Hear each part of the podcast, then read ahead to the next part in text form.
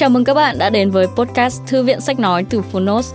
Ở podcast này, chúng tôi chia sẻ phần mở đầu và chương 1 của những sách nói bán chạy thuộc nhiều lĩnh vực và chủ đề khác nhau, được đội ngũ của Phonos chọn lọc kỹ lưỡng.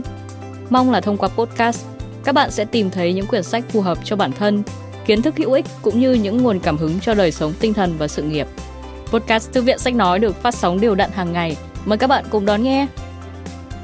Và nếu yêu thích nội dung này, hãy tải ngay ứng dụng âm thanh số và sách nói có bản quyền Phonos để nghe trọn vẹn cuốn sách. Ngoài ra, Phonos còn sở hữu hàng ngàn nội dung hấp dẫn khác như tóm tắt sách, ebook, thiền, chuyện thiếu nhi, chuyện ngủ, nhạc chủ đề, vân vân. Còn bây giờ, hãy cùng lắng nghe chương 1 của cuốn sách hôm nay nhé.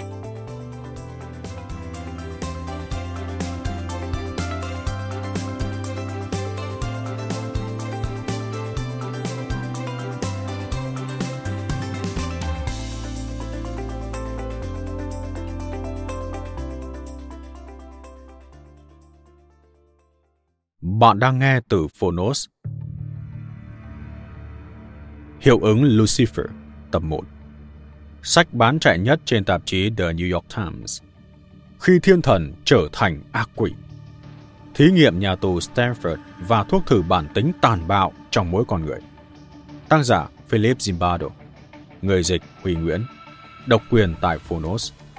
Phiên bản sách nói được chuyển thể từ sách in theo hợp tác bản quyền giữa Phonos với công ty trách nhiệm hữu hạn văn hóa và truyền thông 1980 Books.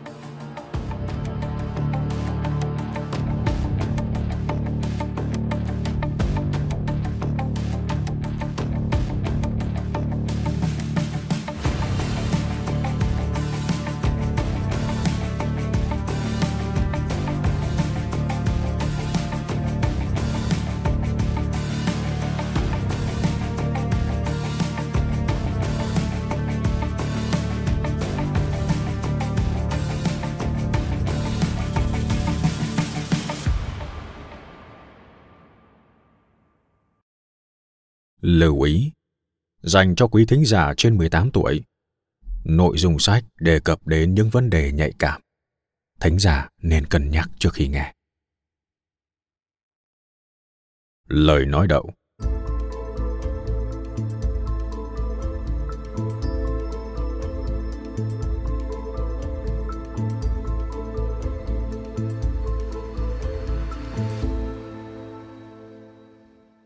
Tôi ước gì mình có thể nói rằng quá trình viết ra cuốn sách này là một công việc ngập tràn tình yêu thương.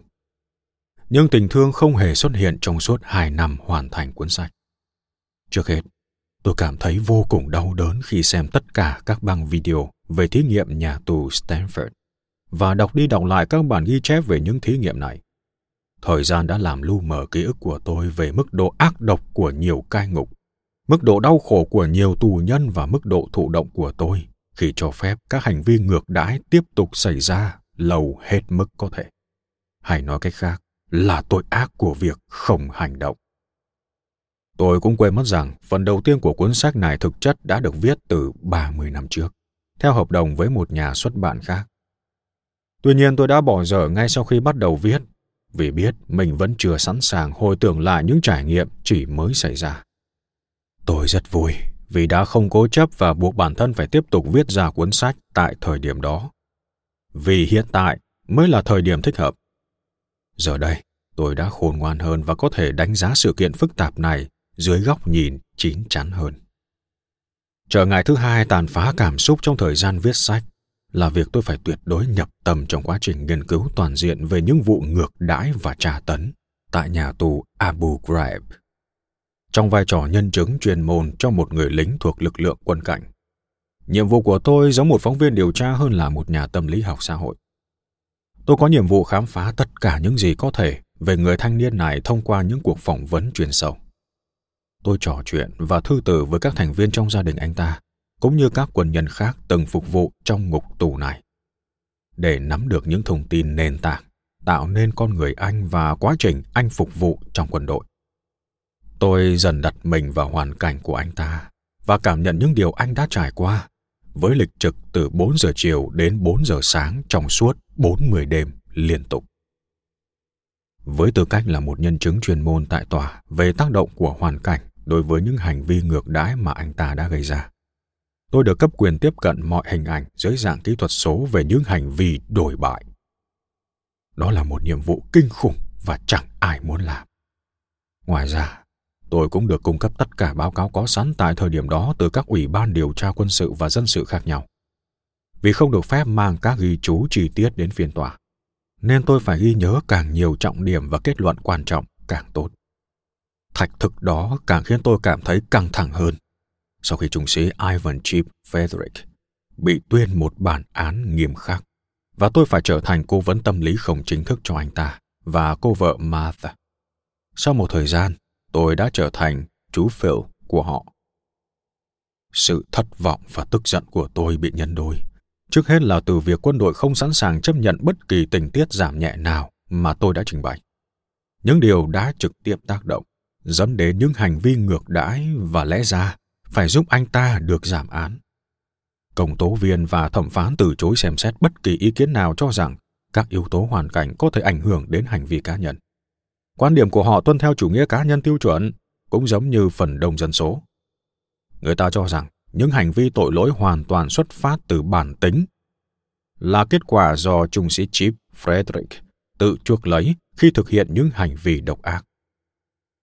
Tôi càng đau khổ hơn khi nhận ra nhiều báo cáo điều tra độc lập rõ ràng đã quy tội cho các sĩ quan cấp cao vì những quyết định sai lầm và sự lãnh đạo thiếu giám sát của họ.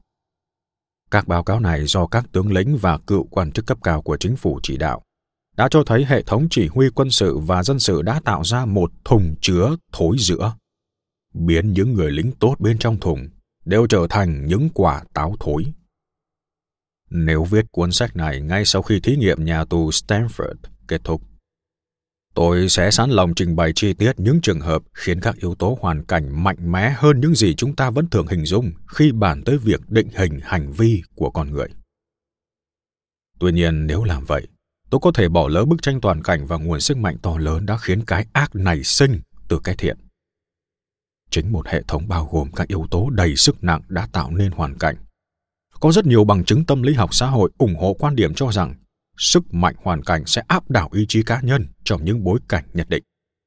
Tuy nhiên, hầu hết các nhà tâm lý học lại không nhận thức được những nguồn sức mạnh sâu xa trong ma trận chính trị, kinh tế, tôn giáo, lịch sử và văn hóa.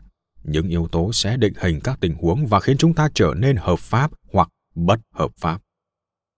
Chúng ta phải nhận ra những giới hạn của quyền lực cá nhân, hoàn cảnh và hệ thống để hiểu đầy đủ về các động lực của hành vi con người. Việc thay đổi hoặc ngăn chặn hành vi không mong muốn của các cá nhân hoặc các nhóm đòi hỏi ta phải có hiểu biết về những điểm mạnh, phẩm chất và điểm yếu mà họ thể hiện trong một hoàn cảnh nhất định. Bên cạnh đó, xuyên suốt cuốn sách này, tôi cũng sẽ liên tục nhắc lại rằng việc cố gắng thấu hiểu những tác động của hoàn cảnh và hệ thống lên hành vi của một cá nhân cũng không thể bào chữa hoặc miễn cho người đó trách nhiệm liên quan đến các hành vi trái đạo đức, phạm pháp hoặc tàn độc. Khi nghĩ về lý do khiến mình phải dành phần lớn sự nghiệp để nghiên cứu về khía cạnh tâm lý của cái ác, bạo lực, nặc danh, công kích, phá hoại, tra tấn và khủng bố, tôi cũng phải xem xét các yếu tố hoàn cảnh tác động lên mình. Lớn lên ở khu Nam Bronx, nghèo khó của thành phố New York, là yếu tố tác động lớn nhất tới cách tôi nhìn nhận cuộc sống và những ưu tiên của bản thân. Để có thể sống sót ở khu ổ chuột nơi thành thị, bạn buộc phải học hỏi kiến thức từ trường đời. Điều này có nghĩa là xác định ai là người có thể sử dụng quyền lực để giúp đỡ bạn hoặc khiến bạn khốn khổ. Ai là người nên tránh và ai thì nên kết thân. Như vậy bạn phải giải mã các dấu hiệu hoàn cảnh tinh vi, tìm hiểu khi nào nên mạo hiểm và khi nào nên rút lui, duy trì các mối quan hệ có quà có lại và xác định những yếu tố cần thiết để từ một kẻ thấp cổ bé họng trở thành người dẫn đầu. Vào những ngày đó, trước khi heroin và cocaine đặt chân đến Bronx, cuộc sống ở khu ổ chuột đồng nghĩa với sống mà không có tài sản. Và điều quý giá nhất với một đứa trẻ không có đồ chơi và công nghệ chính là có thể đùa nghịch với những đứa trẻ khác. Một số đứa trẻ trở thành nạn nhân hoặc thủ phạm của những vụ bạo lực. Một số đứa trẻ mà tôi nghĩ là người tốt cuối cùng lại thực hiện những hành vi vô cùng tồi tệ. Đôi khi tôi có thể thấy rõ đâu là chất xúc tác dẫn đến điều này. Hãy lấy ví dụ với cha của Donnie.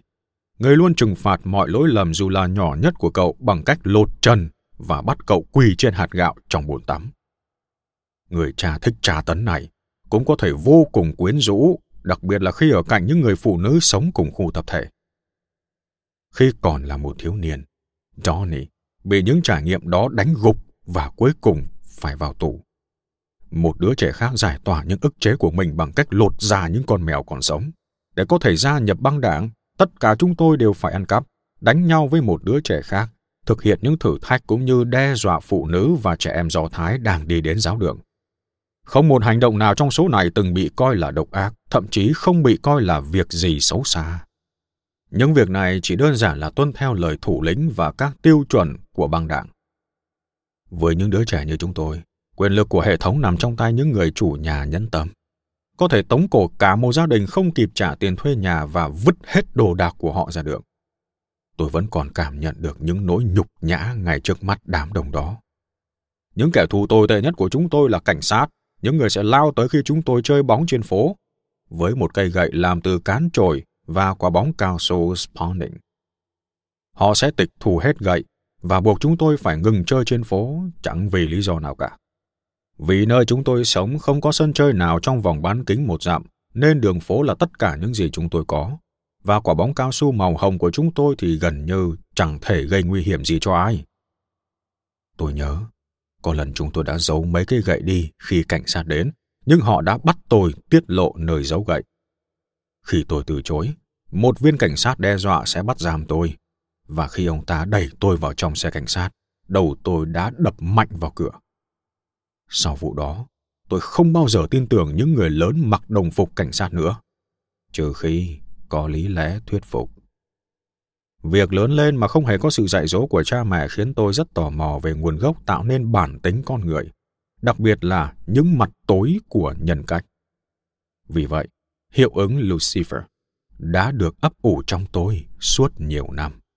Từ những ngày tháng còn sống trong khu ổ chuột đến khi được đào tạo chính thức về tâm lý học, khiến tôi đặt ra những câu hỏi lớn và trả lời chúng bằng thực nghiệm. Cấu trúc của cuốn sách này tương đối đặc biệt. Nó mở đầu bằng một chương phát thảo sự biến đổi của tính cách con người, về những người tốt và lương thiện bỗng quay sang thực hiện những hành vi xấu xa, thậm chí là những điều độc ác và khủng khiếp. Chương sách đặt ra câu hỏi cơ bản. Chúng ta thực sự hiểu rõ mình đến mức nào? Chúng ta có thể tự tin đến đâu khi dự đoán những gì mình sẽ làm hoặc không làm trong những tình huống mà bản thân chưa từng gặp phải? Liệu chúng ta có giống như thiên thần mà Chúa yêu mến, Lucifer? Bị cám dỗ và làm những điều không tưởng với người khác hay không? Phần viết về thí nghiệm nhà tù Stanford sẽ kể lại chi tiết tình huống nghiên cứu của chúng tôi về sự biến đổi của các sinh viên đại học khi họ được phân công ngẫu nhiên đóng vai tù nhân hoặc cai ngục trong một nhà tù giả. Một thí nghiệm đã trở nên quá mức chân thực. Chỉ sau khi nghiên cứu đó kết thúc, nó đã phải kết thúc sớm hơn dự kiến. Chúng tôi mới xem xét những gì mình đã học được, mô tả và giải thích chi tiết những dữ liệu và quá trình tâm lý liên quan. Một trong những kết luận chính từ thí nghiệm nhà tù Stanford là sức mạnh của một loạt biến số hoàn cảnh, dù không biểu hiện rõ ràng nhưng lại có mức độ lan truyền cao, có thể chi phối ý chí phản kháng của một cá nhân. Kết luận đó càng được khẳng định hơn trong các trường sách trình bày về hiện tượng này trong các nghiên cứu khoa học xã hội.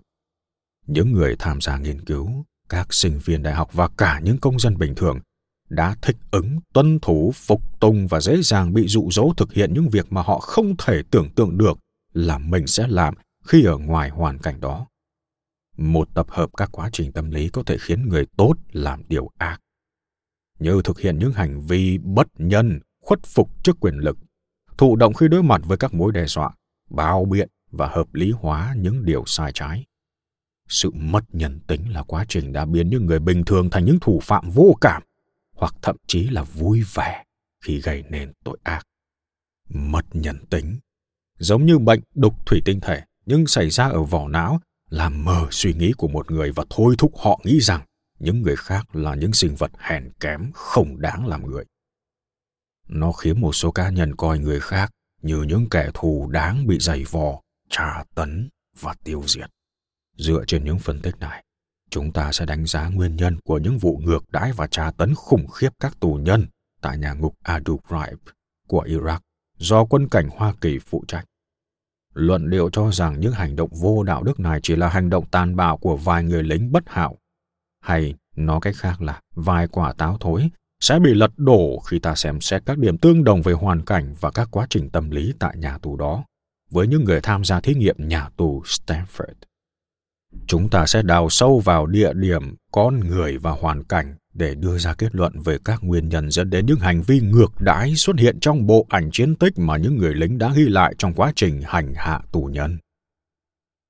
Hành trình khắc nghiệt đào sâu đến tận cùng bóng tối sẽ kết thúc trong chương cuối cùng. Khi đó, ta tìm hiểu một số thông tin tích cực về bản chất con người, về những gì mà mỗi cá nhân chúng ta có thể làm để đương đầu với sức mạnh của hoàn cảnh và hệ thống. Trong tất cả những nghiên cứu và các ví dụ thực tế của chúng tôi, luôn có một số cá nhân phản kháng và không chịu khuất phục trước cám dỗ. Thứ giúp họ thoát khỏi cái ác không phải là một bản tính thiện lành bẩm sinh mà thường là do sự hiểu biết của họ, dẫu còn khá bản năng, về các chiến thuật phản kháng về mặt tinh thần và xã hội. Tôi sẽ vạch ra các chiến lược và chiến thuật có thể giúp mọi người chống lại những ảnh hưởng xã hội không mong muốn những giải pháp ấy dựa trên sự kết hợp giữa kinh nghiệm của tôi cùng với sự khôn ngoan của các đồng nghiệp trong chuyên ngành tâm lý xã hội, những chuyên gia về ảnh hưởng và thuyết phục. Cuối cùng, khi hầu hết mọi người đều chịu khuất phục và chỉ một số ít dám đứng lên, những người bất tuân có thể được coi là anh hùng vì đã chống lại các thế lực hùng mạnh đang buộc chúng ta phải tuân thủ, phục tùng và vâng lệnh. Chúng ta nghĩ anh hùng là những người đặc biệt và tách biệt với người thường bởi những hành động táo bạo hoặc sự hy sinh suốt đời của họ. Ở đây, chúng tôi thừa nhận rằng những cá nhân đặc biệt như thế có tồn tại, nhưng họ chỉ là trường hợp ngoại lệ. Đó là những cá nhân sống theo chủ nghĩa nhân đạo. Hầu hết những người mà chúng ta công nhận là anh hùng thực chất chỉ là anh hùng của thời điểm, của hoàn cảnh. Những người quyết định hành động khi nghe thấy lời kêu gọi phải đứng lên thực hiện nghĩa vụ. Đó là lý do mà hành trình của cuốn sách này sẽ kết thúc bằng sự tích cực khi tôn vinh bản chất anh hùng tồn tại trong mỗi chúng ta. Trái ngược với sự tầm thường của cái ác, lý thuyết cho rằng những người bình thường cũng có thể gây nên những hành động tàn ác và suy đồi đáng khinh bỉ nhất. Tôi sẽ đặt ra thuật ngữ sự tầm thường của chủ nghĩa anh hùng để tôn vinh mọi người đàn ông và phụ nữ đã tuân theo lời thúc giục đấu tranh vì nhân loại khi đến thời điểm buộc phải hành động. Khi lời kêu gọi đó vang lên, họ biết rằng nó là dành cho mình. Lời thúc giục ấy kêu gọi chúng ta hãy đề cao những phần tốt đẹp nhất trong bản chất con người, vượt lên trên những áp lực mạnh mẽ của hoàn cảnh và hệ thống như một lời khẳng định rằng phẩm giá con người đủ khả năng để chống lại cái ác. Bố cục sách hiệu ứng Lucifer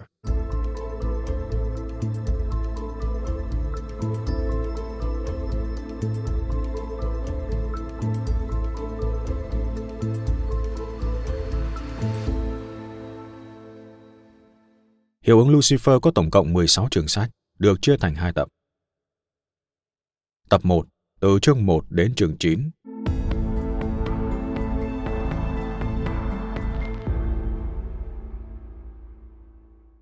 Giới thiệu tổng quan về lập luận cho rằng tâm lý của con người có thể thay đổi tùy theo bối cảnh cụ thể. Những con người bình thường nhất và tốt đẹp nhất cũng có thể thực hiện hành vi tàn ác, không phải vì bản chất họ xấu xa, mà vì họ phải hứng chịu những tác động tiêu cực từ các yếu tố hoàn cảnh và hệ thống đầy uy lực. Tập 1 trình bày chi tiết về những điều đã diễn ra trong thí nghiệm nhà tù Stanford. Một nghiên cứu tâm lý học kinh điển khiến mỗi chúng ta phải nhìn nhận lại bản chất con người, rằng ranh giới thiện ác không hề bất khả xâm phạm, và mỗi cá nhân đều có thể dễ dàng xà ngã và bị cuốn theo sự tàn độc. Philip Zimbardo dẫn chúng ta xuống ngục tối của khoa tâm lý Đại học Stanford, theo dõi những sinh viên đại học xuất sắc đã biến đổi thành cai ngục và tù nhân như thế nào trong môi trường nhà tù. Tập 2 Từ chương 10 đến chương 16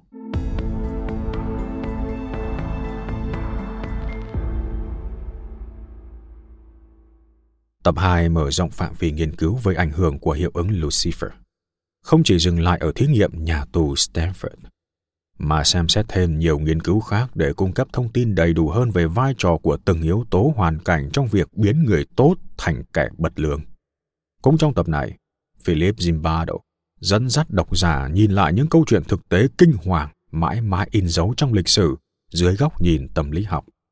Đặc biệt là câu chuyện về những vụ ngược đãi và tra tấn tù nhân đã diễn ra tại nhà tù Abu Ghraib, Iraq. Đến cuối tập 2, và cũng là điểm cuối của cuộc hành trình, ta sẽ quay trở lại với ánh sáng sau khi đã đi vào tận cùng màn đêm tăm tối. Ngay cả trong những hoàn cảnh khắc nghiệt nhất, chủ nghĩa anh hùng vẫn luôn tồn tại và những cá nhân bình thường có thể trở nên phi thường. Họ không chỉ giữ được mình trước cám dỗ, mà còn dũng cảm đứng lên đấu tranh và thực hiện những hành động anh hùng vì những giá trị nhân đạo vĩnh cửu. Ban biên tập 1980 Books. Mời bạn xem lời cảm ơn của tác giả được đính kèm trên ứng dụng. Chương 1 Tâm lý học về cái ác. Sự thay đổi tính cách theo hoàn cảnh.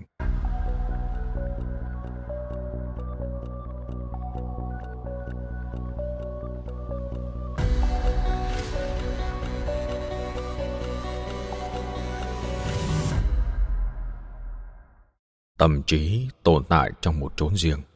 Và tự nó có thể tạo nên thiên đường nơi địa ngục địa ngục trốn thiên đường. Theo john milton, trích từ paradise lord, thiên đường đã mất. Hãy nhìn vào hình ảnh ấn tượng được đính kèm trong ứng dụng trong giây lát. Bây giờ, hãy nhắm mắt và mường tượng lại bức tranh. Tâm trí bạn đang thấy các thiên thần áo trắng nhảy múa trên thiên đường tăm tối, hay đám quỷ đen đúa cư ngụ trong một địa ngục trắng sáng. Trong bức họa của MC Asher, cả hai khung cảnh đều có thể hiện ra. Một khi nhận thức được sự tương ứng giữa thiện và ác, bạn sẽ không thể chỉ nhìn một thứ mà không thấy thứ còn lại. Tiếp sau đây, tôi sẽ không cho phép bạn quay trở lại trạng thái phân tách tuyệt đối giữa mặt tốt lành và vô tội của bạn với mặt xấu xa và tội lỗi của họ mình có thể làm điều ác không là câu hỏi mà tôi muốn bạn cân nhắc nhiều lần khi chúng ta cùng nhau trải qua chuyến hành trình đến những môi trường xa lạ có ba sự thật tâm lý được rút ra từ bức tranh của Escher. Thứ nhất, thế giới là nơi tràn ngập cả điều thiện và điều ác, đã, đang và sẽ luôn như vậy. Thứ hai, Rào ngăn cách giữa thiện và ác là một thứ mỏng manh và dễ dàng bị xuyên thủng. Thứ ba, thiên thần có thể trở thành ác quỷ và, có lẽ khó tưởng tượng hơn, ác quỷ cũng có thể trở thành thiên thần. Có lẽ bức tranh sẽ khiến bạn liên tưởng đến sự biến đổi tối hậu của cái thiện thành cái ác, khi Lucifer trở thành Satan. Lucifer, kẻ mang ánh sáng, chính là thiên thần được Chúa yêu mến cho đến khi hắn thách thức quyền lực của Ngài và bị tống xuống địa ngục cùng nhóm thiên thần xà ngã. Thà ngự trị dưới địa ngục còn hơn là phục dịch trên thiên đường. Sa tăng, kẻ thù của Chúa đã cao ngạo nói như vậy trong bài thơ Paradise Lord của Milton. Dưới địa ngục, Lucifer hay sa tăng trở thành một kẻ dối trá giống tuếch, ưa sử dụng những lời lẽ khoe khoang, phô trương, giáo mác. Tại buổi họp mặt của muôn quỷ được tổ chức dưới địa ngục với sự tham gia của tất cả những chúa quỷ hùng mạnh nhất, tất cả chúng đều chắc chắn rằng Satan sẽ không thể giành lấy thiên đường trong một cuộc đối đầu trực tiếp. Tuy nhiên, kẻ kề cận bên Satan, Beelzebub, đã đưa ra một giải pháp xấu xa cùng cực để trả thù Chúa. Làm hư hỏng loài người, tạo vật vĩ đại nhất của Chúa dù Satan đã thành công cám dỗ Adam và Eva làm trái lời Chúa và dẫn dụ họ vào cái ác, Chúa vẫn phán quyết rằng họ có thể được cứu rỗi. Tuy nhiên Satan vẫn có thể luồn lách qua những phán quyết đó và dở những trò mê hoặc cám dỗ con người làm điều ác. Tội lỗi của Lucifer được các nhà tư tưởng thời Trung Cổ gọi là Cupiditas. Xin được nói thêm một chút. Nó có nghĩa là sự hám lợi, đố kỵ, khát khao sự giàu có hoặc quyền lực hơn người. Từ này thể hiện mong muốn tập trung vào bản thân hoặc nhận lấy mọi thứ về bản thân. Ví dụ, thói dầm dục và cưỡng bức là những hình thái của Cupiditas. Vì những việc này sử dụng người khác như một thứ để thỏa mãn hàm muốn của chính mình. Giết người, nhằm đoạt lợi cũng là cupiditas. Nó đối lập với khái niệm caritas, có nghĩa là hình dung bản thân như một phần của vòng tròn yêu thương. Trong đó mỗi cá nhân là một sự tồn tại riêng biệt giàu ý nghĩa, và ta cũng trân trọng giá trị của những người khác. Hãy đối xử với người khác như cách bạn mong người khác đối xử với mình là một biểu hiện của caritas. Thành ngữ tiếng Latin. Caritas est amor, del biest. Có thể dịch ra thành bất cứ nơi nào có caritas và tình yêu, nơi đó có Chúa. Trở lại với nội dung chính. Với Dante, những tội lỗi nảy sinh từ gốc rễ đó là những tội lỗi ác độc nhất của loài sói. Khi đó bên trong linh hồn tồn tại một lỗ đen sâu hùn hút mà dẫu có bao nhiêu quyền lực và tiền bạc cũng không thể lấp đậy. Với những người đang phải chịu đựng căn bệnh hiểm nghèo mang tên Cupiditas, mọi sự tồn tại nằm ngoài bản thân mình chỉ có giá trị khi nó có thể được lợi dụng hoặc hấp thụ.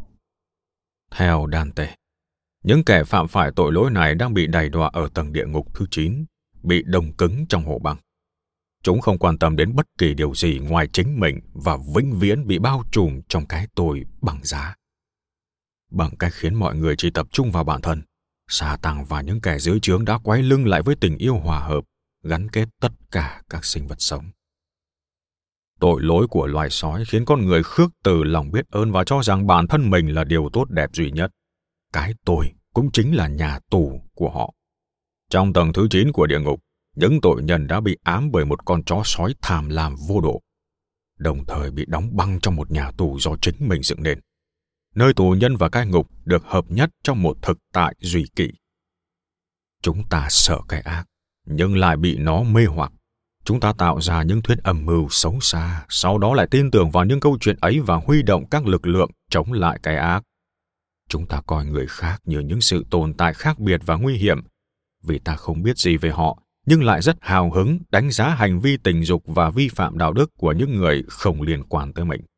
Khi viết kết luận cho bài nghiên cứu về hiện thân của ác quỷ, giáo sư tôn giáo David Frankfurter đã tập trung vào việc xây dựng hình ảnh xấu xa ở người khác. Việc coi những con người khác như những kẻ tàn bạo, ăn thịt người, quỷ dữ, phù thủy, ma cà rồng hoặc tập hợp của tất cả những điều này là dấu hiệu của phép nghịch đạo. Những câu chuyện chúng ta kể về những con người nằm ngoài ta thường là về sự ác man, trụy lạc và quái dị của họ. Sự biến chất. Thiên thần, ác quỷ và kẻ phàm trần.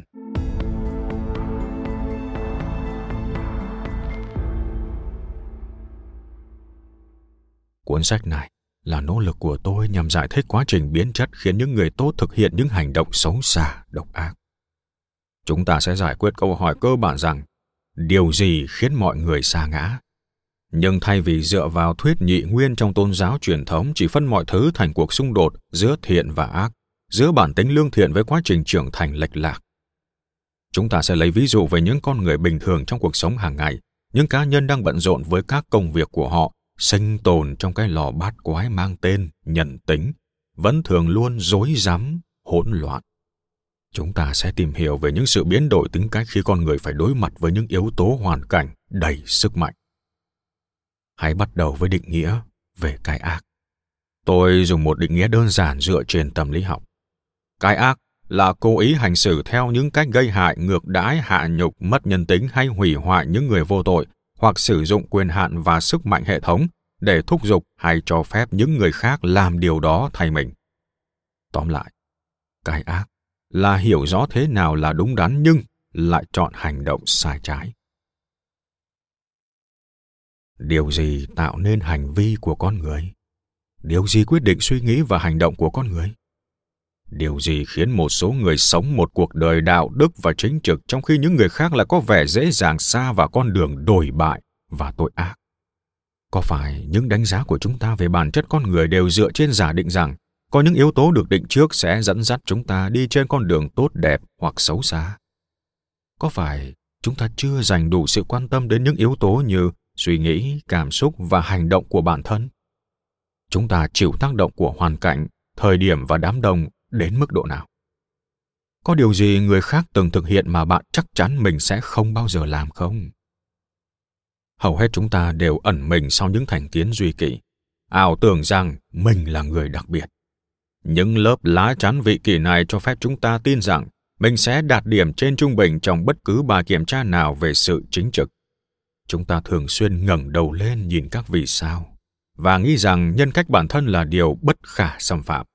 Trong khi đáng lẽ chúng ta nên nhìn xuống con dốc trơn trượt ngay dưới chân mình.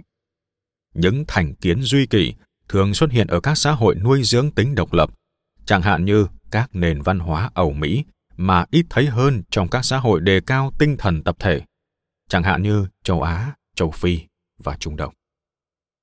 Trong cuộc hành trình tìm hiểu về thiện và ác, tôi đề nghị bạn suy ngẫm về ba vấn đề. Bạn thực sự hiểu rõ bản thân và các điểm mạnh, điểm yếu của mình như thế nào?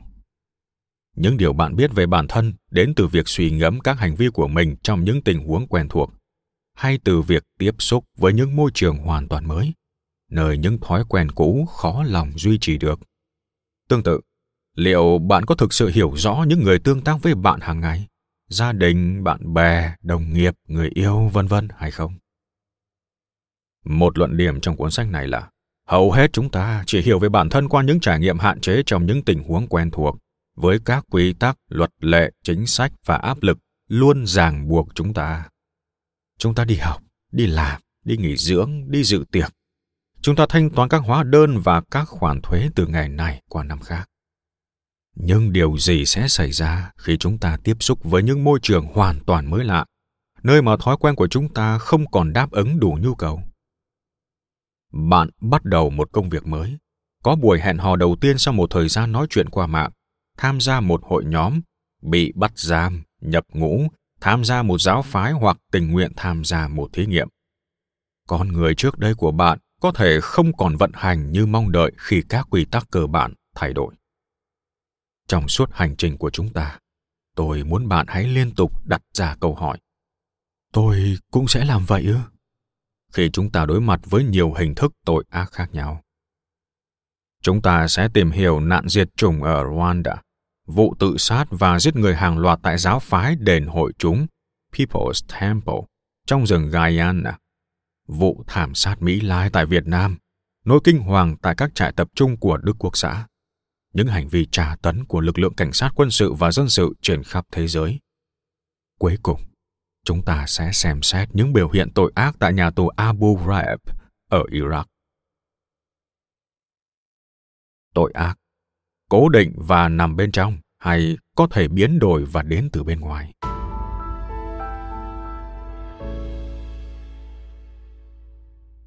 Có quan điểm cho rằng giữa người tốt và người xấu là một hố sâu không thể vượt qua được. Quan điểm này khiến chúng ta hài lòng về ít nhất hai lý do. Đầu tiên, nó tạo ra một logic nhị nguyên, trong đó cái ác mang tính bản chất. Hầu hết chúng ta nhìn nhận cái ác như một thực thể, một thứ có sẵn trong một vài người và không tồn tại ở những người khác. Những hạt giống tồi tệ cuối cùng sẽ vươn lên thành những cái cây tồi tệ vào thời khắc định mệnh. Chúng ta định nghĩa cái ác dựa trên những tên bạo chúa tồi tệ của thời đại, chẳng hạn như Hitler, Pol Pot, Idi Amin, và các chính trị gia khác đã chỉ đạo những vụ giết người hàng loạt. Chúng ta cũng có những tội ác thông thường và ít tồi tệ hơn như buôn ma túy, cưỡng hiếp, mại dâm, lừa đảo và bắt nạt.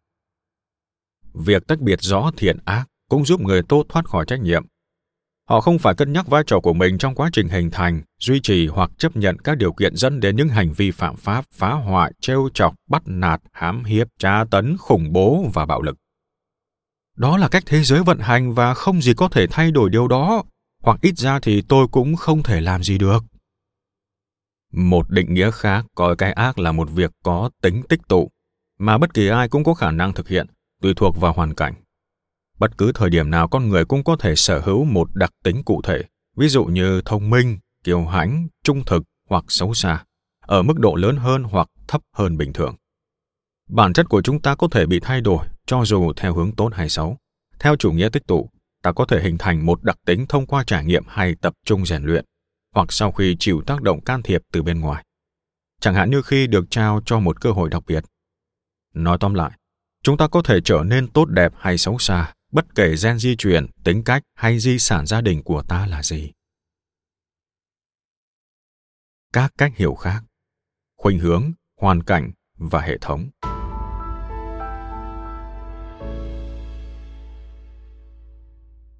Song song với các khái niệm về bản chất và tính tích tụ là các nguyên nhân mang tính khuynh hướng tự nhiên và hoàn cảnh của hành vi.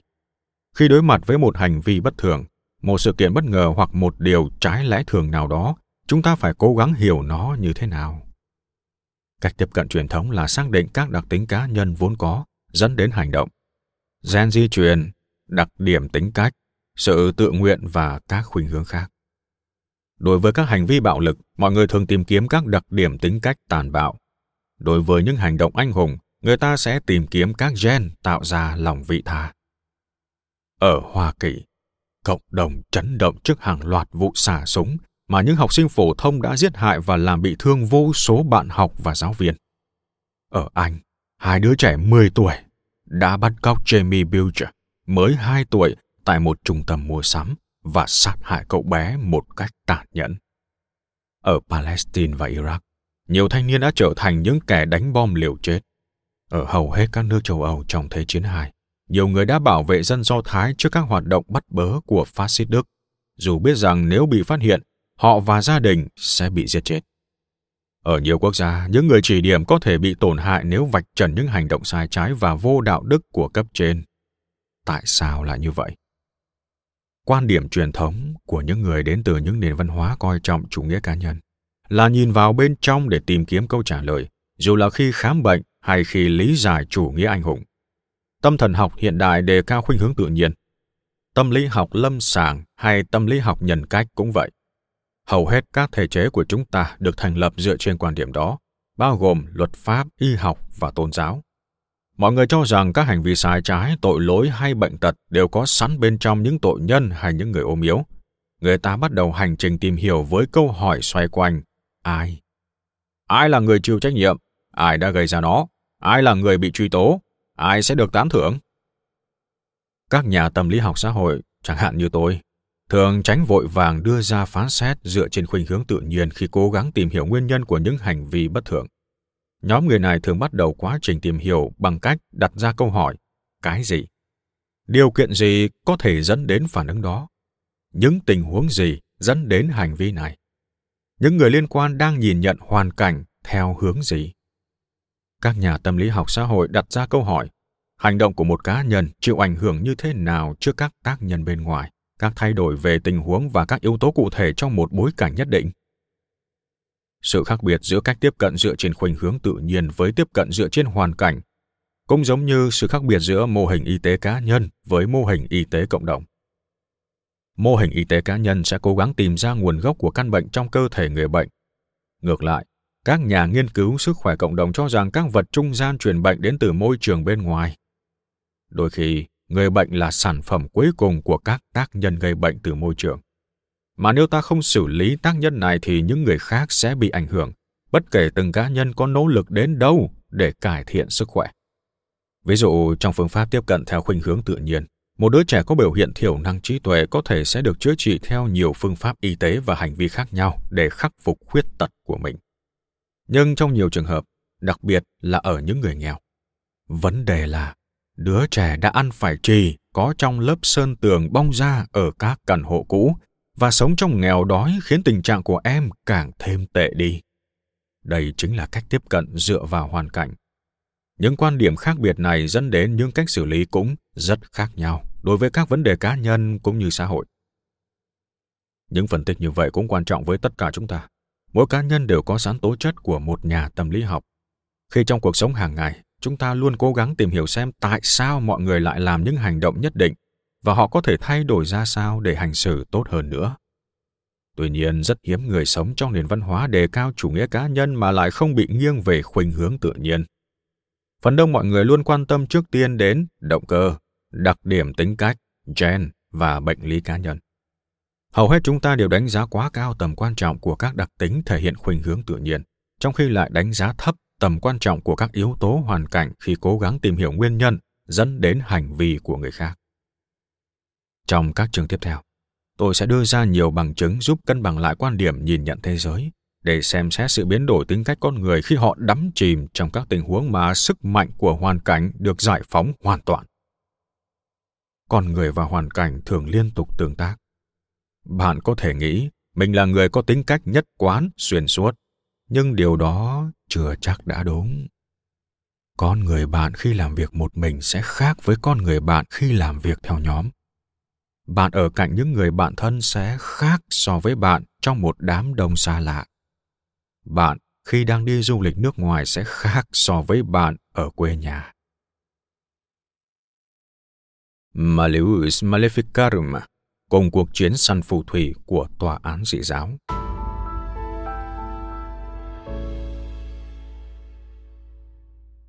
Một trong những nguồn tài liệu đầu tiên cho thấy việc sử dụng quan điểm mang khuynh hướng tự nhiên để hiểu về cái ác và loại bỏ thế giới khỏi ảnh hưởng xấu xa của nó là một văn bản đã trở thành kinh thánh của tòa án dị giáo Malius Maleficarum, hay chiếc búa của phù thủy. Các thẩm phán của tòa án dị giáo đều phải đọc tài liệu này. Nó bắt đầu với một câu hỏi hóc búa cần được giải quyết. Làm sao cái ác có thể tiếp tục tồn tại trong một thế giới được cai quản bởi một vị chúa toàn năng và toàn thiện? Câu trả lời là Chúa để cái ác tồn tại nhằm thử thách linh hồn loài người. Kẻ nào đầu hàng trước cám dỗ sẽ phải xuống địa ngục. Còn người chống lại được cám dỗ sẽ được lên thiên đường. Tuy nhiên, Chúa đã hạn chế quyền năng của ác quỷ, khiến hắn khó lòng ảnh hưởng trực tiếp lên con người. Chúa làm vậy vì trước đó ác quỷ từng khiến Adam và Eva suy đồi. Giải pháp của ác quỷ là dùng những kẻ trung gian truyền đi mệnh lệnh xấu xa, cụ thể là sử dụng các phù thủy để gián tiếp kết nối hắn với những người sẽ bị tha hóa. Để giảm thiểu tội ác lan rộng ở các quốc gia công giáo, giải pháp được đề xuất là săn lùng và tiêu diệt các phù thủy. Điều quan trọng cần có là một phương tiện để tìm ra phù thủy, khiến họ thú nhận việc đi theo tà giáo và sau đó tiêu diệt. Giải pháp săn lùng và tiêu diệt phù thủy hết sức đơn giản. Cử người do thám tìm ra những phù thủy lẩn trốn giữa dân thường, sử dụng các kỹ thuật tra tấn để thử thách những người bị nghi là phù thủy, sau đó giết những người không vượt qua thử thách. Khi giáo hội và nhà nước do nam giới điều hành, việc có nhiều phụ nữ bị gán tội là phù thủy hơn đàn ông không phải điều bất ngờ. Các nghi phạm thường là nhóm người ngoài lề xã hội hoặc khá đáng sợ theo một cách nào đó quá bụa, nghèo khó, xấu xí, dị dạng hoặc trong một số trường hợp, họ bị đánh giá là quá kiêu ngạo và quyền lực. Thật là một nghịch lý khủng khiếp khi mong muốn tha thiết và chân thành của tòa án dị giáo là đẩy lùi cái ác lại sản sinh ra cái ác ở quy mô lớn nhất thời bấy giờ. Nó dẫn đến việc nhà nước và xã hội sử dụng các thiết bị và chiến thuật trả tấn, một hướng đi cực kỳ sai trái đối với lý tưởng về sự hoàn mỹ của nhân loại. Bản chất tinh tế của bộ óc con người thứ có thể tạo ra những tác phẩm nghệ thuật, khoa học và triết học vĩ đại lại trở nên suy đồi để thực hiện những hành động tàn nhẫn sáng tạo nhằm phá vỡ ý chí. Các công cụ tra tấn của tòa án dị giáo vẫn được trưng bày trong các nhà tù trên khắp thế giới, trong các trung tâm thẩm vấn quân sự và dân sự. Hệ thống quyền lực tận dụng sự thống trị rộng khắp từ trên xuống dưới.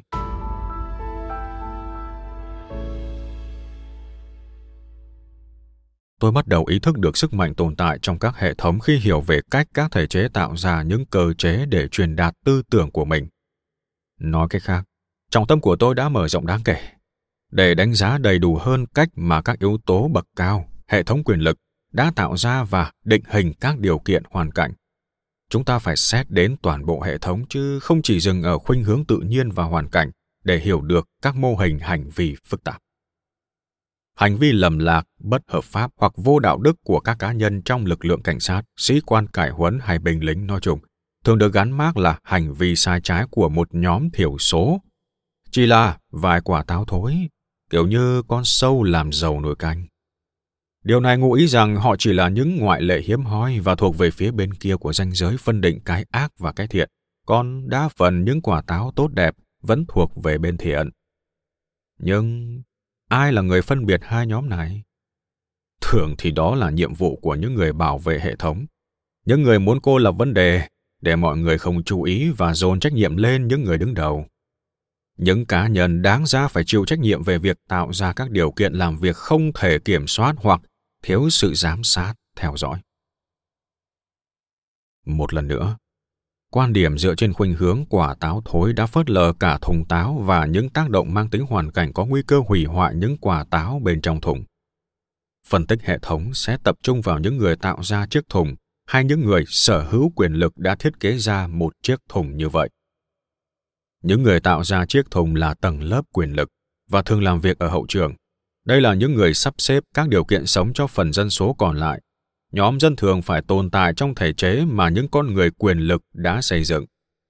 Nhà xã hội học C. Wright Mills đã soi dọi lỗ đen quyền lực này. Tầng lớp quyền lực bao gồm những người sở hữu một vị thế cho phép họ vượt lên trên những người đàn ông và phụ nữ bình thường.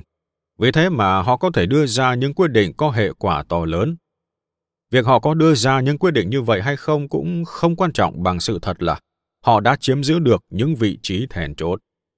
Việc họ không hành động hay không đưa ra quyết định, bản thân điều ấy còn đáng kể hơn là thực sự đưa ra quyết định. Nguyên nhân là vì họ nắm quyền chỉ huy các hệ thống cấp bậc và các tổ chức thiết yếu của xã hội hiện đại. Họ điều hành các tập đoàn lớn, họ lãnh đạo bộ máy nhà nước và có các đặc quyền đi kèm với nó.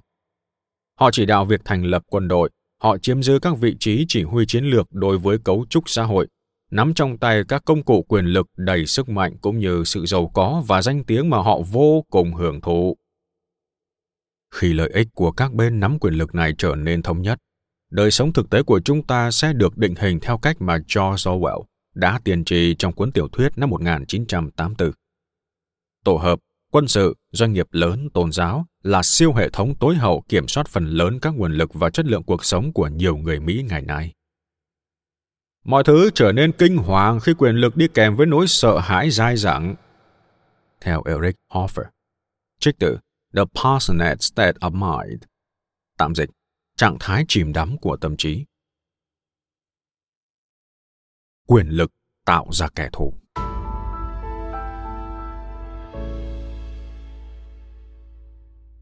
Những người nắm quyền thường không tự tay làm những công việc bẩn thỉu giống như các chủ mafia sẽ giao việc đấm đá cho đàn em. Các hệ thống tạo ra các cấp bậc địa vị, với tầm ảnh hưởng và mệnh lệnh truyền từ trên xuống dưới, hiếm khi đi từ dưới lên trên. Khi tầng lớp quyền lực muốn tiêu diệt quốc gia đối địch, họ tìm đến các chuyên gia tuyên truyền để tạo ra một chiến dịch truyền bá sự thù hận.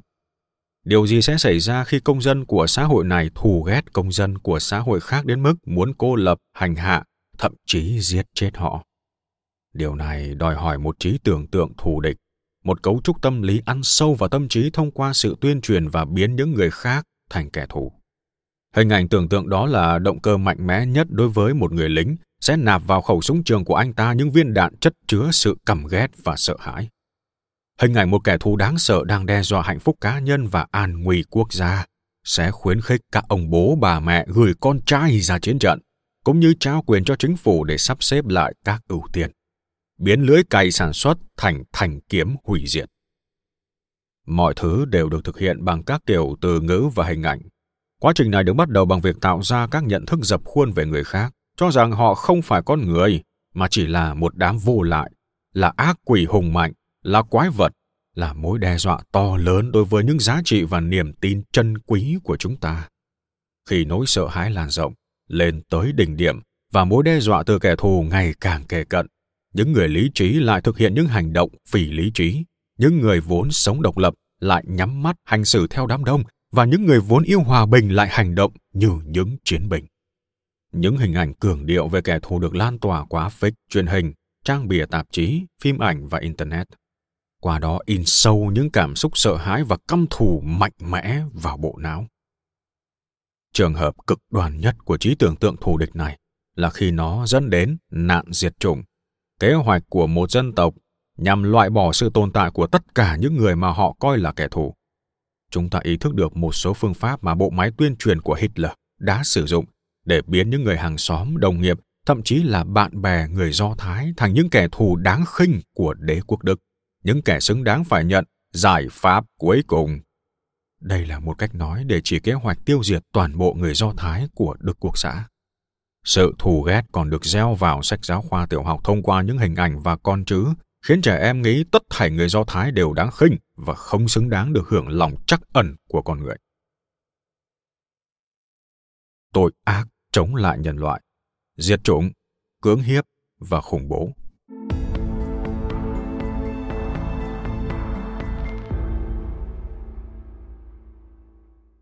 Trong ít nhất 3.000 năm qua, các tác phẩm văn học đã dạy chúng ta rằng không một cá nhân hay một nhà nước nào là không có khả năng xa chân vào con đường độc ác.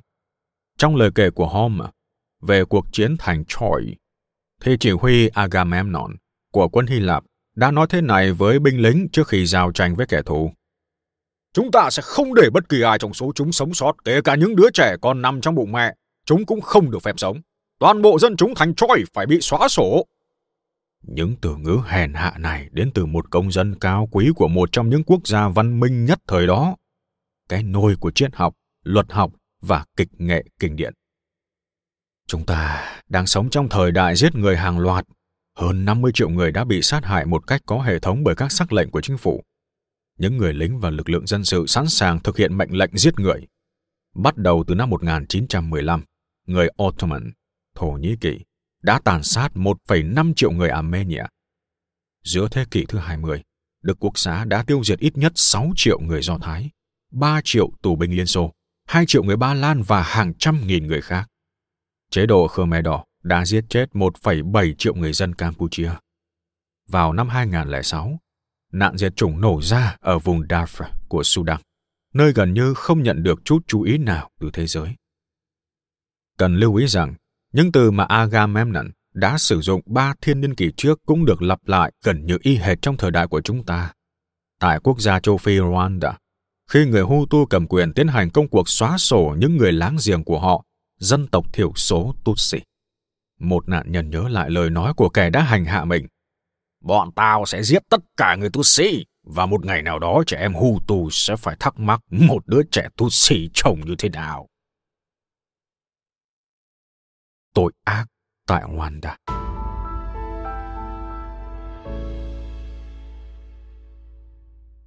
Những người Tutsi ôn hòa sống tại Rwanda ở Trung Phi đã học được rằng một con dao thô sơ cũng có thể được sử dụng làm vũ khí tàn sát hàng loạt. Vào mùa xuân năm 1994, những người hàng xóm cũ Hutu của họ đã tàn sát dân Tutsi trong vài tháng. Cuộc tấn công lan rộng khắp đất nước khi các đội quân giết chết hàng nghìn đàn ông, phụ nữ và trẻ em vô tội bằng dao dựa và rùi cui cắm đinh nhọn. Một báo cáo của Liên Hợp Quốc ước tính khoảng 800.000 đến 1 triệu người dân Rwanda đã bị sát hại trong 3 tháng, khiến sự kiện này trở thành vụ thảm sát dã man nhất từng được ghi nhận trong lịch sử. 3 phần tư dân số Tutsi đã thiệt mạng. Những người hàng xóm Hutu đã tàn sát những người bạn và láng giềng cũ theo mệnh lệnh. Một thập kỷ sau, một kẻ sát nhân người Hutu đã trả lời trong một cuộc phỏng vấn rằng Điều kinh khủng nhất trong vụ thảm sát là tôi phải giết chết người hàng xóm của mình. Chúng tôi từng uống rượu cùng nhau. Gia súc của anh ấy từng gặm cỏ trên đất của tôi. Chúng tôi chẳng khác gì người một nhà. Một bà mẹ người Hutu mô tả lại việc cô ấy đã đánh chết những đứa trẻ nhà bên cạnh trong khi chúng tròn mắt kinh ngạc nhìn cô. Bởi họ vốn là bạn và hàng xóm của nhau. Theo lời kể của cô, một người nào đó trong chính quyền đã nói với cô rằng dân Tutsi là kẻ thù và đưa cho cô và chồng một con dao dựa để chống lại mối đe dọa. Cô biện minh hành động của mình thực ra là một ân huệ cho những đứa trẻ đó bởi chúng sẽ trở thành trẻ mồ côi không nơi nương tựa khi cha mẹ đã bị sát hại. Mãi đến tận gần đây, người ta mới thừa nhận dân Hutu đã sử dụng hành vi cưỡng hiếp như một chiến thuật để khủng bố và hủy diệt tinh thần. Theo một số lời kể, chuyện bắt đầu khi một thủ lĩnh người Hutu, Sylvester Kakombibi, cưỡng hiếp con gái của người bạn cũ và sau đó để những người đàn ông khác cùng cưỡng hiếp cô ấy. Sau đó, cô đã thuật lại lời ông ta. Bọn tao sẽ không lãng phí đạn lên người mày. Bọn tao sẽ hãm hiếp mày. Thế thì khốn khổ cho mày hơn. Không giống như các vụ cưỡng hiếp phụ nữ Trung Quốc do binh lính Nhật Bản thực hiện ở Nam Kinh. Sẽ được kể lại trong phần sau. Nơi mà các chi tiết của cơn ác mộng đã bị phai mờ do không có những báo cáo sớm và người Trung Quốc cũng không sẵn lòng hồi tưởng để chia sẻ lại trải nghiệm đó với người ngoài cuộc. Thì có nhiều điều đã được tiết lộ về diễn biến tâm lý trong vụ cưỡng hiếp phụ nữ tại Rwanda. Khi người dân làng Butare bảo vệ vùng đất của mình trước sự tấn công của quân Hutu, chính quyền lâm thời đã cử một người đặc biệt xuống để giải quyết cuộc nổi dậy của dân làng. Bà là bộ trưởng về các vấn đề gia đình và phụ nữ, đồng thời cũng là một người con của làng Butare. Pauline Niramasuhuko là cựu nhân viên xã hội và thường thuyết giảng về việc trao quyền cho phụ nữ. Bà là niềm hy vọng duy nhất còn sót lại của ngôi làng. Nhưng niềm hy vọng ấy ngay lập tức vỡ vụn. Pauline đã sắp đặt một cái bẫy khủng khiếp, hứa với mọi người rằng Hội chữ thập đỏ sẽ cung cấp thức ăn và chỗ ở trong sân vận động địa phương. Trên thực tế, những tên côn đồ Hutu có vũ trang Iterahamwe đã chờ sẵn và sát hại gần hết những người vô tội đang tìm kiếm chỗ trú ẩn. Những kẻ này được trang bị súng máy và lựu đạn để ném vào đám đông vốn không chút mảy may nghi ngờ, còn những người sống sót thì bị chém nát bằng rào dựa. Paul lại ra lệnh. Trước khi giết bọn đàn bà, các anh phải hiếp lũ ấy. Ả à, ra lệnh cho một nhóm côn đồ khác rút xăng từ xe của Ả à để thiêu sống một nhóm gồm 70 phụ nữ và trẻ em gái mà chúng đang canh chừng. Một lần nữa, Ả à lại mời đám đàn ông đến hãm hiếp các nạn nhân trước khi giết chết họ. Một người đàn ông trẻ tuổi nói với phiên dịch viên rằng họ không thể thực hiện hành vi cưỡng hiếp vị. Chúng tôi đã giết chóc suốt cả ngày và mệt lắm rồi. Chúng tôi chỉ đổ xăng vào chai và dưới lên những người phụ nữ, sau đó bắt đầu châm lửa. Một cô gái tên Rose đã bị Shalom, con trai của Pauline cưỡng hiếp. Shalom bảo rằng hắn được mẹ mình cho phép cưỡng hiếp phụ nữ Tutsi. Rose là người Tutsi duy nhất được phép sống để trình diện trước Chúa như một nhân chứng về cuộc diệt chủng. Sau đó, cô buộc phải chứng kiến cảnh mẹ mình bị hãm hiếp và 20 người thân bị tàn sát. Một báo cáo của Liên Hợp Quốc ước tính ít nhất 200.000 phụ nữ đã bị hãm hiếp trong khoảng thời gian kinh hoàng ngắn ngủi này. Nhiều người trong số họ bị giết sau đó. Một số phụ nữ bị đâm bằng giáo, nòng súng, chai lọ hoặc bắp chuối. Cơ quan sinh dục bị hành hạ bằng dao, nước sôi và axit. Ngực của họ bị cắt bỏ. Tồi tệ hơn, một vụ cưỡng hiếp thường do nhiều gã đàn ông thực hiện nối tiếp nhau, thường đi kèm với các hình thức tra tấn thể xác khác và diễn ra công khai trước đám đông để tăng cường mục đích khủng bố và làm nhục. Đây cũng là một cách để tăng cường sự gắn kết giữa những kẻ sát nhân hù tù. Tình anh em thân thiết giữa những kẻ này thường là sản phẩm phụ có được sau hành vi cưỡng bức tập thể. Không có giới hạn nào về hành vi phi nhân tính. Một người phụ nữ Rwanda 45 tuổi đã bị chính đứa con trai 12 tuổi của mình hãm hiếp khi một tên Itera Hamwe kê dìu ngang họng đứa bé Điều này diễn ra ngay trước mặt chồng của người phụ nữ, trong khi năm đứa con khác của họ bị buộc phải tách đuôi của mẹ chúng ra. Bệnh S lây lan trong số những nạn nhân còn sống lại tiếp tục tàn phá Rwanda. Theo Charles Strozier, giáo sư lịch sử tại Đại học Tư pháp Hình sự John Jay ở New York, căn bệnh ấy như một nỗi kinh hoàng ngày tận thế, như một thứ vũ khí sinh học sẽ tiêu diệt những người có thể sinh con và kéo dài sự chết chóc tới nhiều thế hệ sau này.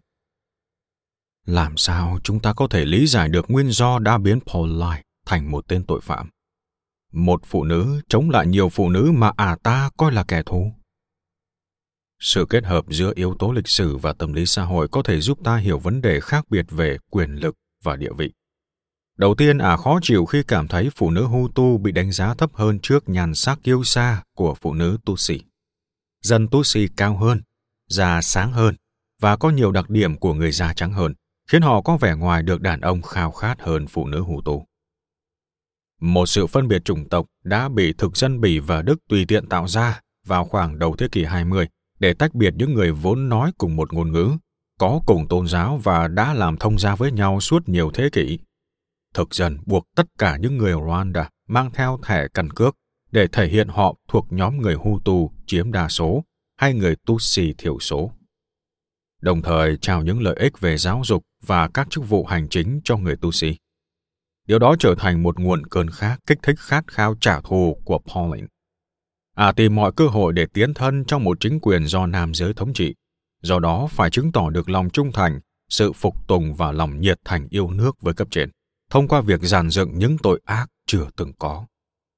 Việc kích thích các vụ giết người và hãm hiếp hàng loạt người tu sĩ cũng trở nên dễ dàng hơn khi không coi họ là người, mà gọi họ bằng những từ phi nhân tính như lũ rán. Và rán thì phải bị tiêu diệt. Đây chính là minh họa sống động cho trí tưởng tượng thù địch. Nó khắc họa khuôn mặt kẻ thù bằng những gam màu đầy căm hận, rồi sau đó bức tranh bị tiêu hủy. Dù chúng ta khó có thể tưởng tượng ra một ai đó lại cố tình muốn kích động những tội ác kinh hoàng như vậy, nhưng hãy nhớ đến lời của Nicole Bergvin, luật sư của Pauline trong phiên tòa xét xử tội ác diệt chủng. Khi xét xử tội phạm giết người, bạn nhận ra rằng tất cả chúng ta đều rất dễ bị ảnh hưởng, dù bạn không hề mảy may nghĩ rằng mình sẽ thực hiện những hành vi như thế. Nhưng bạn hiểu rằng mọi người đều có thể bị ảnh hưởng. Chuyện này có thể xảy ra với tôi, có thể xảy ra với con gái tôi, cũng có thể xảy ra với bạn. Nhà báo người Pháp John Asfeld đã phỏng vấn 10 dân quân Hutu hiện đang ngồi tù vì đã dùng dao dựa giết chết hàng nghìn thường dân tu sĩ Lời khai của những con người bình thường này hầu hết là nông dân, những người tích cực đi nhà thờ và có một người từng là giáo viên, khiến người ta ớn lạnh trước những lời lẽ chẳng chút ăn năn về hành vi độc ác không thể tưởng tượng được. Lời nói của họ buộc chúng ta phải nghĩ đi nghĩ lại về một điều tưởng chừng không tưởng, rằng con người có khả năng từ bỏ hoàn toàn nhân tính vì một ý thức hệ vô tri, để làm theo và thậm chí vượt quá mệnh lệnh của những cá nhân nắm quyền hành nhằm tiêu diệt tất cả những người bị coi là kẻ thù. Hãy cùng xem một số lời khai. Những câu chữ sẽ khiến cuốn sách In Cold Blood, tạm dịch máu lạnh, của Truman Capote trở nên thật bình thường khi đặt lên bản cần so sánh. Vì thường xuyên giết người nên tôi bắt đầu cảm thấy việc này không có ý nghĩa gì với mình nữa. Tôi cũng muốn tuyên bố rõ rằng, từ người đầu tiên mà tôi giết cho đến người cuối cùng, tôi không hề cảm thấy tiếc cho một người nào cả. Chúng tôi đang làm theo lệnh, tất cả chúng tôi đều phấn khích. Chúng tôi tập hợp thành từng nhóm trên sân bóng và đi săn như những hội anh em. Bất cứ ai do dự khi giết người vì cảm thấy đau buồn đều phải tuyệt đối giữ mồm giữ miệng, vì họ sợ bị buộc tội đồng lõa. Chúng tôi đã giết tất cả những người trốn trong bụi cói. Chúng tôi không có lý do gì để phải do dự hay sợ hãi. Chúng tôi là những chiếc máy cắt đi chém người quen, người hàng xóm, chỉ thuần túy là máy cắt. Những người hàng xóm Tutsi, chúng tôi biết họ không có tội, không làm sai điều gì.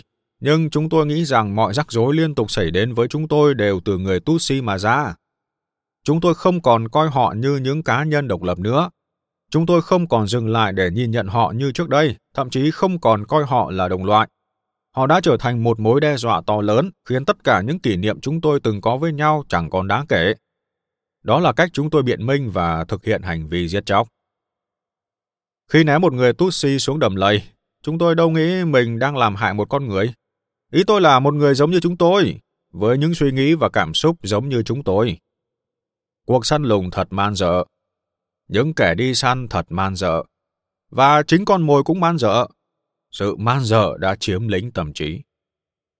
Một trong những người phụ nữ Tutsi còn sống, Beth, đã nói những điều vô cùng thương tâm về những vụ giết người và hãm hiếp tàn bạo. Tôi vốn biết rằng con người có thể sát hại lẫn nhau, điều đó vẫn luôn xảy ra. Nhưng bây giờ tôi biết rằng ngay cả người mà bạn từng chia sẻ đồ ăn hay từng ngủ cùng cũng có thể giết chết bạn mà không do dự. Người hàng xóm thân thiết nhất cũng có thể giết bạn bằng hàm răng của cậu ta.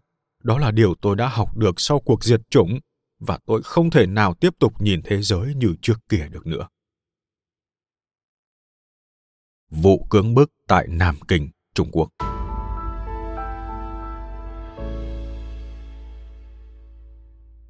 lính Nhật đã tàn sát từ 260.000 đến 350.000 dân thường Trung Quốc chỉ trong vài tháng đẫm máu của năm 1937. Còn số này lớn hơn số người thiệt mạng vì bom nguyên tử ở Nhật Bản. Bên cạnh việc rất nhiều người Trung Quốc đã mất mạng, chúng ta cũng cần chú ý tới những hành vi ác độc sáng tạo mà những kẻ hành hạ nạn nhân đã nghĩ ra, khiến người ta chỉ mong được chết. Cuộc điều tra của Iris Chang về nỗi kinh hoàng đó tiết lộ rằng đàn ông Trung Quốc bị sử dụng như công cụ để lính Nhật luyện tập sử dụng lưới lê và tiến hành cuộc thi chặt đậu. Ước tính có khoảng 20.000 đến 80.000 phụ nữ đã bị hãm hiếp. Nhiều binh lính không chỉ cưỡng hiếp mà còn mổ bụng những người phụ nữ, cắt ngực và đóng đinh họ lên tường khi nạn nhân vẫn còn sống. Những người cha bị buộc phải cưỡng hiếp con gái mình, còn con trai thì buộc phải cưỡng hiếp mẹ, trước sự chứng kiến của các thành viên khác trong gia đình. Chiến tranh sản sinh ra những hành vi tàn ác và man dợ để chống lại bất kỳ ai mà ta coi là kẻ thù. Những kẻ khác đó đều xấu xa và không phải con người. Vụ cưỡng hiếp Nam Kinh khét tiếng với các hình ảnh diễn tả chi tiết cảnh những người lính làm nhục và giết hại dân thường vô tội. Những kẻ địch không tham chiến. Tuy nhiên, đó không phải là một trường hợp cá biệt trong lịch sử đầy rẫy những hành động vô nhân đạo chống lại dân thường. Quân đội Anh đã hành quyết và hãm hiếp dân thường trong cách mạng Hoa Kỳ. Các tài liệu mật của Lầu Năm Góc được công bố gần đây cho thấy, lính Mỹ đã gây ra 320 sự kiện kinh hoàng cho thường dân Việt Nam và Campuchia. Phi nhân tính hóa và sự suy thoái đạo đức trong phòng thí nghiệm.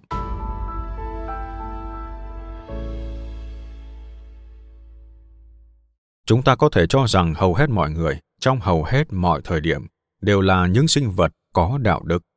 Nhưng hãy tưởng tượng, đạo đức giống như cần số ô tô thứ đôi khi có thể bị đẩy vào trạng thái tự do, neutral.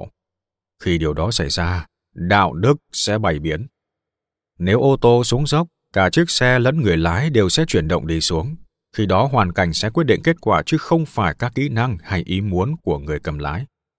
Trong chương sau, chúng ta sẽ xem xét lý thuyết về sự suy thoái đạo đức của Albert Bandura, cộng sự của tôi tại Stanford giúp giải thích tại sao một số người tốt lại bị dẫn dụ thực hiện những việc làm xấu xa. Tôi muốn nói thêm về các nghiên cứu thực nghiệm mà Bandura và các trợ lý của ông đã tiến hành, cho thấy đạo đức có thể bị loại bỏ dễ dàng đến mức nào bằng chiến thuật phi nhân tính hóa. Hãy tưởng tượng bạn là một sinh viên đại học tình nguyện tham gia một nghiên cứu về giải quyết vấn đề nhóm, cùng với hai sinh viên cùng trường nữa, tạo thành một nhóm ba người. Nhiệm vụ của các bạn là giúp những sinh viên từ một trường đại học khác cải thiện hiệu suất giải quyết vấn đề trong nhóm bằng cách trừng phạt lỗi lầm của họ. Hình phạt trong nghiên cứu này là những cú sốc điện với mức độ tăng dần qua các thử thách liên tiếp nhau. Sau khi lấy tên của các bạn và những người thuộc nhóm kia, người trợ lý rời đi và báo với người phụ trách thí nghiệm rằng nghiên cứu có thể bắt đầu. Sẽ có 10 thử thách tất cả và trong mỗi lượt các bạn có thể quyết định mức độ sốc điện áp dụng lên nhóm sinh viên trong căn phòng bên cạnh. Sau đó, các bạn vô tình nghe thấy người trợ lý phàn nàn qua hệ thống liên lạc nội bộ với người phụ trách rằng các sinh viên trường khác cứ như lũ thú vật vậy. Các bạn không biết, đây chính là một phần được định sẵn trong kịch bản thí nghiệm. Đối với những nhóm ba người khác được chỉ định ngẫu nhiên giống như các bạn, người trợ lý mô tả các sinh viên trường kia là những chàng trai tốt hoặc không gắn họ với một nhãn mác nào cả. Những cái mác đơn giản này có tác dụng gì không? Ban đầu chuyện đó có vẻ không tạo ra ảnh hưởng gì. Trong lần thử thách đầu tiên, tất cả các nhóm đều phản ứng giống nhau.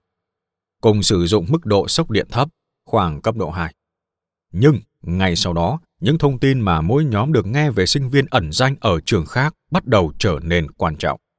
Nếu không biết gì về họ, bạn sẽ thường xuyên đưa ra mức sốc điện trung bình khoảng cấp độ 5. Nếu nghĩ họ là những chàng trai tốt, bạn sẽ đối xử với họ tử tế hơn và giảm hẳn độ sốc về mức độ 3. Tuy nhiên, việc nghĩ họ là thú vật sẽ loại bỏ mọi cảm giác thương xót và khi họ phạm lỗi, bạn bắt đầu sốc điện họ với mức độ ngày càng gia tăng và dần dần lên tới tận mức 8. Hãy suy nghĩ thật kỹ về ảnh hưởng tâm lý mà một nhãn mác đơn giản đã tác động lên tâm trí bạn. Bạn tình cờ nghe thấy một người mà bạn không hề quen biết nói với một người có thẩm quyền nào đó, cũng là một người mà bạn chưa từng thấy mặt, rằng những sinh viên đại học khác có vẻ giống một đám thú vật. Chỉ một từ đó thôi, cũng có thể thay đổi đánh giá của bạn về những người khác. Nó khiến bạn xa rời hình dung về những sinh viên đại học thân thiện, những người đáng giá phải giống bạn nhiều hơn là khác biệt. Định kiến tâm lý mới tác động mạnh mẽ đến hành vi của bạn những lý lẽ mà các sinh viên sau đó sử dụng để hợp lý hóa việc họ phải sốc điện thật mạnh các sinh viên trong chuồng thú trong quá trình dạy cho bọn nó một bài học cũng đáng xem xét không kém. Điều này sẽ được bàn luận cụ thể hơn trong chương 12 và chương 13, khi chúng ta xem xét nhiều khía cạnh đa dạng của tâm lý tội ác. Khả năng sử dụng và từ bỏ các tiêu chuẩn đạo đức một cách có chọn lọc, giúp giải thích tại sao con người có thể vô cùng tàn nhẫn trong khoảnh khắc này nhưng lại trở nên từ bi ngay trong giây phút tiếp theo. Theo Albert Bandura. những hình ảnh kinh hoàng về tội ác tại nhà tù Abu Ghraib.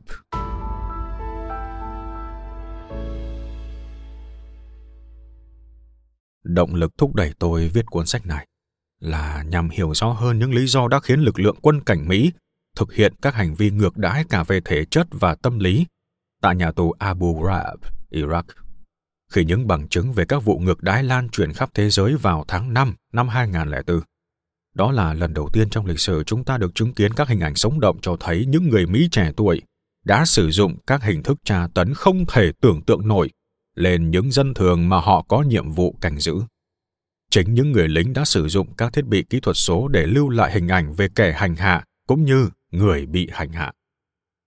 Tại sao họ lại tự tạo ra bằng chứng hình ảnh về những hành vi bất hợp pháp như vậy?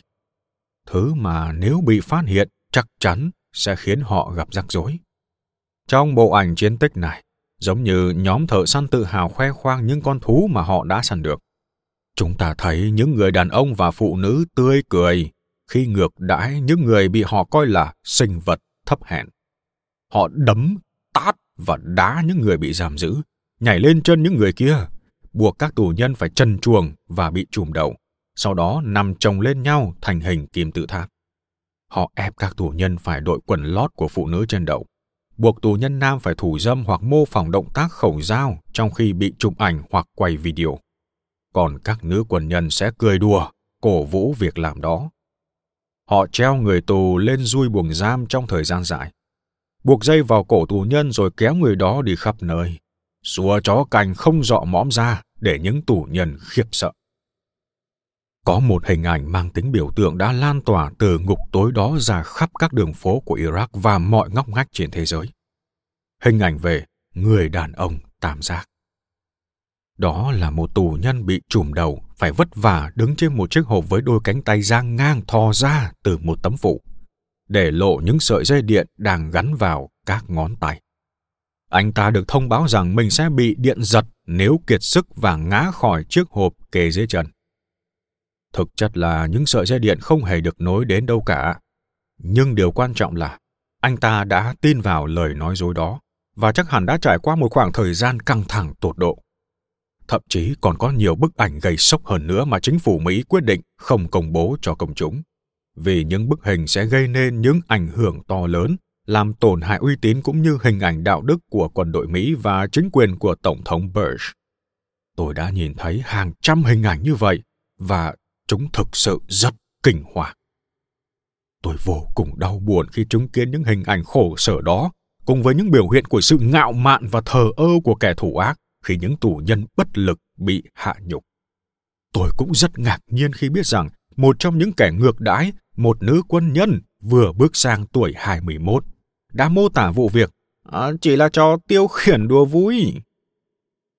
Tôi rất sốc, nhưng không hề ngạc nhiên.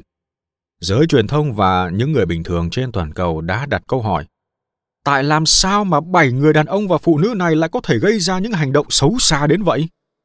Đó là những người mà các nhà lãnh đạo quân đội đã gọi là vài người lính bất hảo hay vài quả táo thối. Tôi tự hỏi, hoàn cảnh nào trong khu nhà giam lại có thể lật đổ sự cân bằng và khiến ngay cả những người lính đàng hoàng cũng thực hiện những hành vi tồi tệ. Cần nói rõ rằng, việc tiến hành phân tích hoàn cảnh với những tội ác như vậy cũng không thể bào chữa cho kẻ thù ác hay khiến những kẻ này có thể được chấp nhận về mặt đạo đức. Đúng hơn, tôi cần tìm ra thông tin ý nghĩa từ sự điên rồ đó. Tôi muốn hiểu được tại sao tính cách của những người trẻ tuổi này lại có thể biến đổi trong một thời gian ngắn và thực hiện những việc khổng tưởng. Tính chất song song giữa Abu Ghraib và nhà tù Stanford.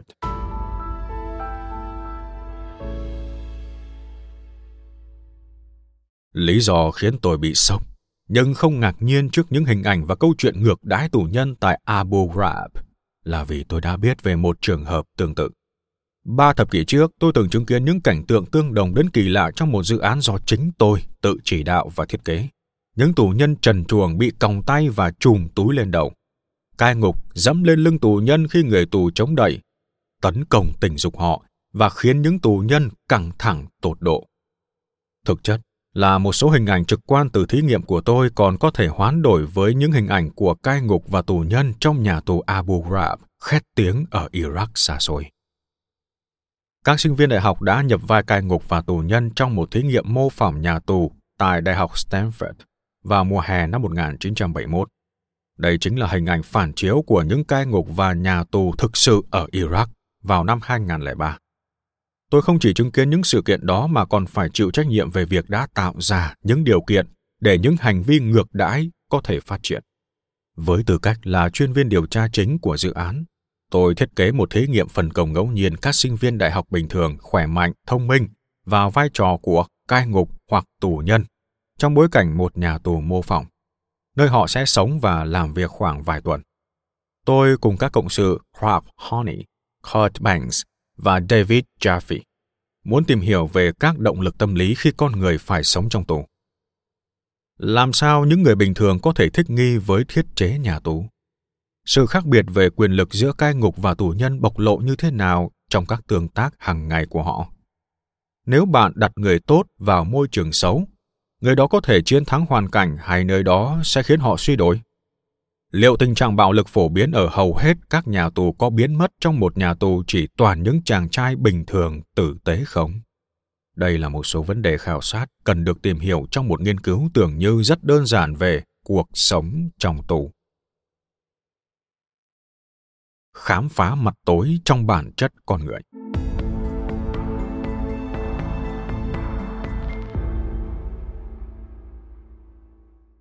Theo lối viết của nhà thơ Milton, cuộc hành trình của chúng ta là tiến vào miền bóng tối hữu hình.